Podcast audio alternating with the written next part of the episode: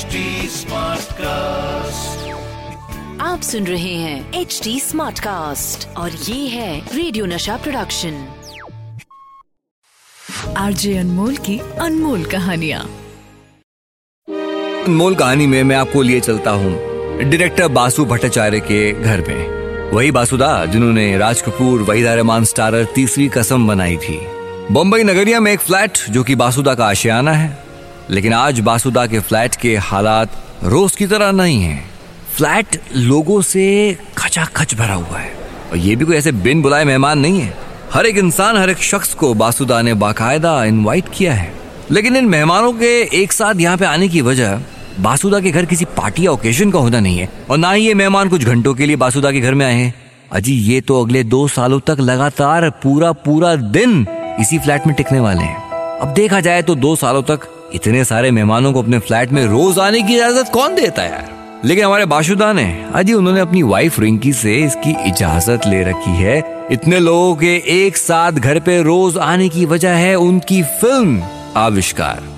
देखिए, बासु भट्टाचार्य इस फ़िल्म को डायरेक्ट करने के साथ साथ प्रोड्यूस भी कर रहे हैं। यही वजह है कि बासुदा ने स्टूडियो की लंबी लंबी शिफ्ट्स और लोकेशंस का खर्चा बचाने की बात कहकर अपनी वाइफ रिंकी को मना लिया है। और अब दादा का घर अगले दो साल तक फ़िल्म की लोकेशन बनने वाला है। इतने सारे मेहमानों में राजेश खन्ना और शर्मिला टैगोर जैसे बड़े स्टार्स भी हैं। भाई, उनका खासम खास ख्याल रखा जा रहा है। और साथ ही साथ यूनिट के बहुत सारे लोग बासुदा के ड्राइंग रूम और बेडरूम में फ़िल्म शूट होने वाली है, जनाब। अच्छा ऐसा नहीं कि अपना घर दे दिया, बस ना, बात यहाँ तक नहीं रुकी। उन्होंने अपने घर में एक बहुत बड़ा फेरबदल भी कर डाला है। वो अपने ड्राइंग रूम और बेडरूम की दीवार के बीच एक बड़ा सा हिस्सा तोड़वाते हैं। घर के इस हिस्से को अब फ़िल्म की शूट करने के लिए कैमरा रखने के इस्तेमाल में करा जाएगा। अब शूटिंग नहीं होगी, तब यहाँ पे एक मैट लगा दी जाएगी। मतलब साफ़ है कि घर में कोई प्राइवेसी नहीं बची है साहब। बाशुदा के बच्चे, दोस्तों, रिश्तेदारों का सब कुछ एक साथ यहाँ पे रहना पढ़ाई वढ़ाई बच्चों की तो मतलब गई। अच्छा इन सब के अलावा हमारे दादा जो हैं वो अपनी वाइफ के पास, यानी कि रिंकी जी के पास एक और डिमांड लेके पहुँचे रिंकी, मुझे तुम्हारी अलमारी से कुछ अच्छी साड़ियाँ चाहिए। मेरी साड़ियों का आप क्या करेंगे? अब बाहर से कॉस्ट्यूम मंगाने में खर्चा होगा तो शर्मिला की कॉस्ट्यूम के लिए तुम्हारी साड़ियाँ ही काम आ जाएँगी। मरता क्या ना करता बीवी है साथ तो देना पड़ेगा। तो ठीक है साहब सैक्रिफाइस करते हैं। शर्मिला जी के कॉस्ट्यूम्स यानी कि वो साड़ियाँ रिंकी जी की। जी घर में हर कहीं पर। टेक्नीशियन स्पॉट बॉयज़ यूनिट के लोग बस यही नज़र आते हैं। घर का किचन बन गया है अब फ़िल्म फ्लोर पे एक कैंटीन जहाँ पे दिन भर यूनिट के लिए नाश्ता, चाय, खाना बनता रहता है।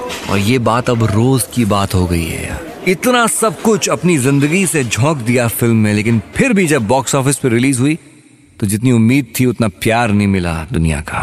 पर फ़िल्म का डायरेक्शन और काका, यानी कि राजेश खन्ना का अभिनय फ़िल्म को एक अलग मुकाम पे ले जाता है। राजेश खन्ना को उनका तीसरा Filmfare best actor award मिल जाता है। बासुदा की वाइफ रिंकी जी का अपने घर को सजाने, संवारने और अपने लोगों के बीच संभालने का क्रेडिट ऑन स्क्रीन फ़िल्म के पर्दे पे क्रेडिट्स में नज़र आता है। रिंकी जी को फ़िल्म आविष्कार के सेट डेकोरेशन का क्रेडिट दिया जाता है। रिंकी जी की जो डेडिकेशन है फ़िल्मों के लिए, उसके पीछे एक वजह है।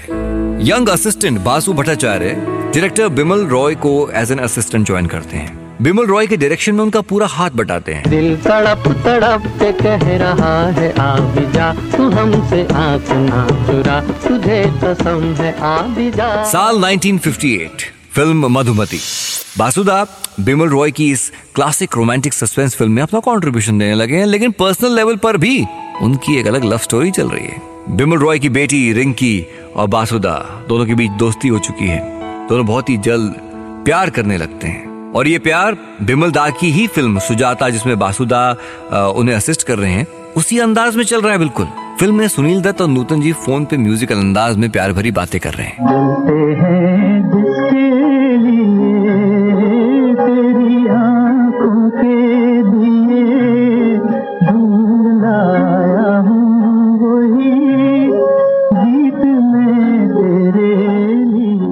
बस इसी तरह से बिमल दा की बेटी रिंकी का प्यार परवान चढ़ रहा है।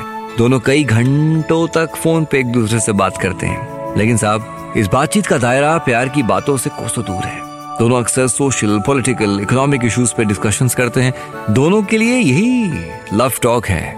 प्यार का सिलसिला इस हद तक पहुँच गया है कि अब शादी कर लेनी चाहिए, पर वो कहते हैं ना, इश्क और मुश्क छुपाए नहीं छुपता। बिमल रॉय की बेटी रिंकी और उनके असिस्टेंट बासु भट्टाचार्य की लव स्टोरी की खबर हमारे बिमल रॉय को लग चुकी है। उन्हें ये प्यार मंजूर नहीं है। और ये बात जब असिस्टेंट बासु भट्टाचार्य तक पहुँची तो वो बिमल रॉय से मिलने पहुँचे।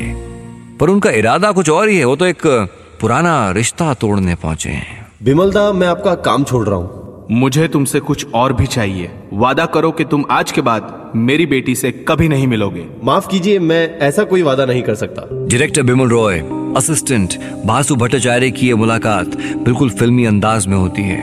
इसके बाद बासुदा घर लौट जाते हैं, लेकिन अपने प्यार को भुलाने के लिए राज़ी नहीं है। अब हालत बदल चुकी है। बिमलदा की बेटी रिंकी घर से बाहर उन्हें निकलने की इजाज़त नहीं है। बासुदा और रिंकी जिस फ़ोन पे बात किया करते थे, वो फ़ोन भी डिस्कनेक्ट कर दिया गया है।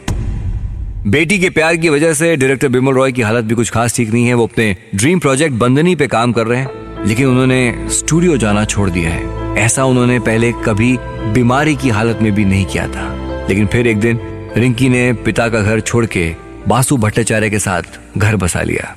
साल बीतते हैं। 1966 बासुदा खुद डायरेक्टर बन जाते हैं और फ़िल्म तीसरी कसम डायरेक्ट करते हैं। फ़िल्म को national film award for best feature film मिलता है और बासुदा को इंडस्ट्री में नाम मिल जाता है। इसके बाद 1970s बासुदा फ़िल्म आविष्कार बनाते हैं। इसमें रिंकी जी उनका पूरा साथ देती हैं। दादा, इस फ़िल्म में अपनी ज़िंदगी उतार देते हैं। फ़िल्म का आखिरी सीन, माउंट मेरी चर्च के पीछे, ठीक उसी जगह पे शूट किया जाता है, जहाँ बासुदा और रिंकी जी शादी से पहले छुपके मिला करते थे। कोर्टशिप से लेके शादी तक, इन दोनों का जो रिश्ता था, उसे फ़िल्म में उतारा गया। फ़िल्म के इंडोर सीन्स बासुदा ने अपने घर पे शूट किए। फ़िल्म के अंदर दोनों के रिश्ते की सच्चाई को भी दिखाया गया। थोड़ा कड़वा है, लेकिन दोनों के क्लैशेस दोनों के रिश्तों का उतार चढ़ाव सब कुछ फ़िल्म में शामिल किया गया है। पति पत्नी का रिलेशनशिप बासुदा का फेवरेट सब्जेक्ट है। वो आविष्कार से पहले फ़िल्म अनुभव बना चुके हैं और आविष्कार के बाद गृह प्रवेश और फिर 1997 में बोल्ड फ़िल्म आस्था बनाते हैं। और इन सभी फ़िल्मों का एक ही सब्जेक्ट है and that is the relationship between a husband and a wife अरे, आविष्कार का म्यूज़िक भी बड़ा अच्छा था। इनफैक्ट वो गाना गाना तो था ही नहीं। वो तो अजीबो गरीब तरह से लिखा गया था। भाई, मुंबई की सड़कों पर एक बस दौड़े जा रही है। उस बस में राइटर कपिल कुमार बैठे हैं और अपनी मंजिल बांद्रा की ओर बढ़े जा रहे हैं। कपिल कुमार इस कंडक्टर को टिकट के पैसे देके टिकट खरीदते हैं और बस की खिड़की के बाहर झांकने लगते हैं। तभी उनके जहन में कुछ लाइंस आती हैं। वो एक कविता गुनगुनाने लगते हैं। जल्दी उन्हें रियलाइज़ होता है कि कुछ बेहतरीन लाइंस हैं जो क्रिएट हो रही हैं। ये लाइन कहीं भूल ना जाऊँ तो क्या करूँ? फटाफट से कहाँ लिखूं? तो बस अपना कलम उठाया और वो जो टिकट थी, उसी के पीछे कविता लिखना शुरू कर दिया। बस जब तक बांद्रा पहुँची, कविता पूरी हो चुकी थी। जब कपिल कुमार की मुलाकात अपने डायरेक्टर बासु भट्टाचार्य से हुई तो उन्होंने अपनी लिखी कविता सुनाई। कविता सुन के बासुदा बड़े खुश हुए। उन्होंने कहा कि मेरी फ़िल्म आविष्कार है, इसमें इसे शामिल करना चाहूँगा। और वो भी एक गाने की तरह। प्रॉब्लम ये है कि ये तो कविता है। अब प्रॉब्लम ये है कि इस कविता के लिए, इस गाने के लिए फ़िल्म में कोई सिचुएशन ही नहीं। लेकिन बासुदा इस कविता से इतने इंप्रेस हुए कि फ़िल्म के बैकग्राउंड में इस कविता को एक गाने की तरह इस्तेमाल करने का मन बना लिया। यही पंक्तियाँ पहुँची म्यूज़िक डायरेक्टर कानू रॉय के पास। उनका भी कोई मुंबई में ठिकाना तो था नहीं। बांद्रा के गेस्ट हाउस में रहते थे। वहीं रहते हुए हारमोनियम पर एक से बढ़कर एक शानदार धुने क्रिएट करते थे।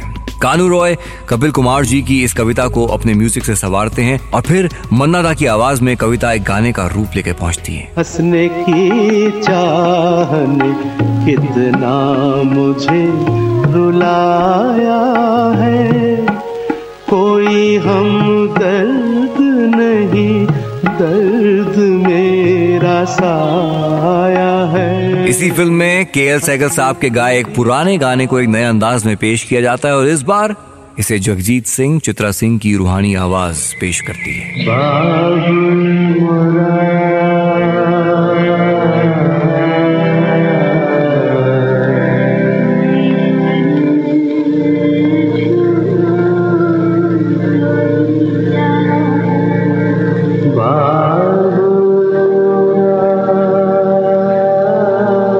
बाशु भट्टाचार्य। दादा की फ़िल्म आविष्कार साबित करती है कि सिर्फ़ कमर्शियली सक्सेस होना ही फ़िल्म की किस्मत को सेट नहीं करता। कभी कभी उसका कंटेंट भी उसे क्लासिक बना देता है।